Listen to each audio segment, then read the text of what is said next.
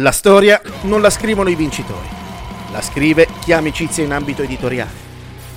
Sono stato per anni frequentatore e parte attiva della pseudo scena punk hardcore italiana ed europea. Contemporaneamente ho avuto modo di frequentare Rovigo per ragioni di lavoro per un lungo periodo. Di recente mi sono chiesto perché in questa landa desolata e nebbiosa, dove ci sarebbero tutti i motivi per ribellarsi, non ho mai sentito parlare di nessuna band punk hardcore. Se frequenti il capoluogo più triste del Veneto e per caso compri il giornale locale, scopri che in prima pagina parlano delle pozzanghere che si sono formate in centro dopo il temporale.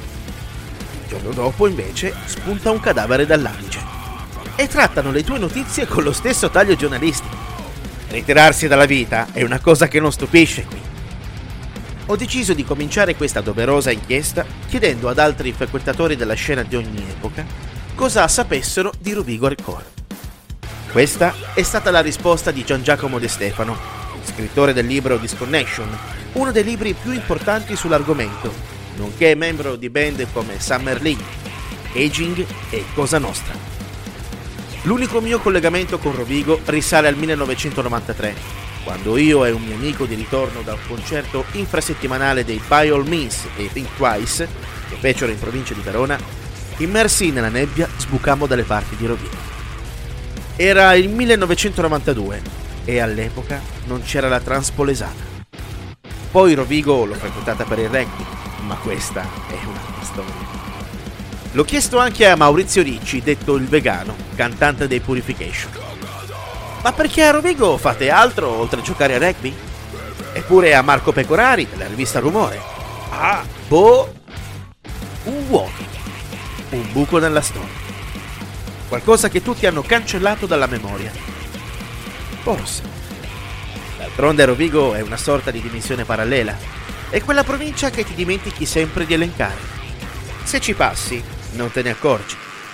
Pensi che Ferrara confini con Padova è un luogo dove se muore una nutria in strada ci passano sopra con le strisce pedonali. So che vi starete chiedendo, ma perché? Perché?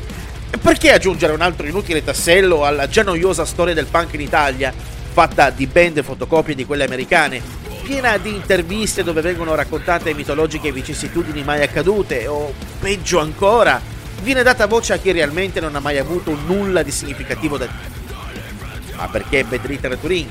e il suo podcast Testa di Gonzo è un giornale che ama scavare nel torto.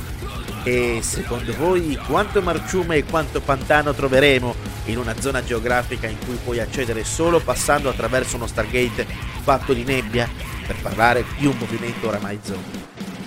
D'altronde sto ascoltando elettronica mentre scrivo. Se stiamo scrivendo libri sull'hardcore vuol dire che è storia. Quello di adesso è probabilmente popcorn oppure popcorn. Il periodo buono è passato ancora prima che nascessi e me ne sono reso conto in corsa.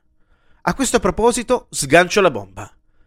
Se vi dicessi che il punk è nato a Rovigo per poi trasferirsi a Londra? Dopotutto Rovigo avrebbe la squadra di calcio più antica d'Italia, ma hanno smarrito le carte di iscrizione 1893 come il Genoa e si sono dovuti riscrivere nel 1916, fonte Wikipedia. È nel loro stile. Fine della premessa. Forse avremo modo di continuare.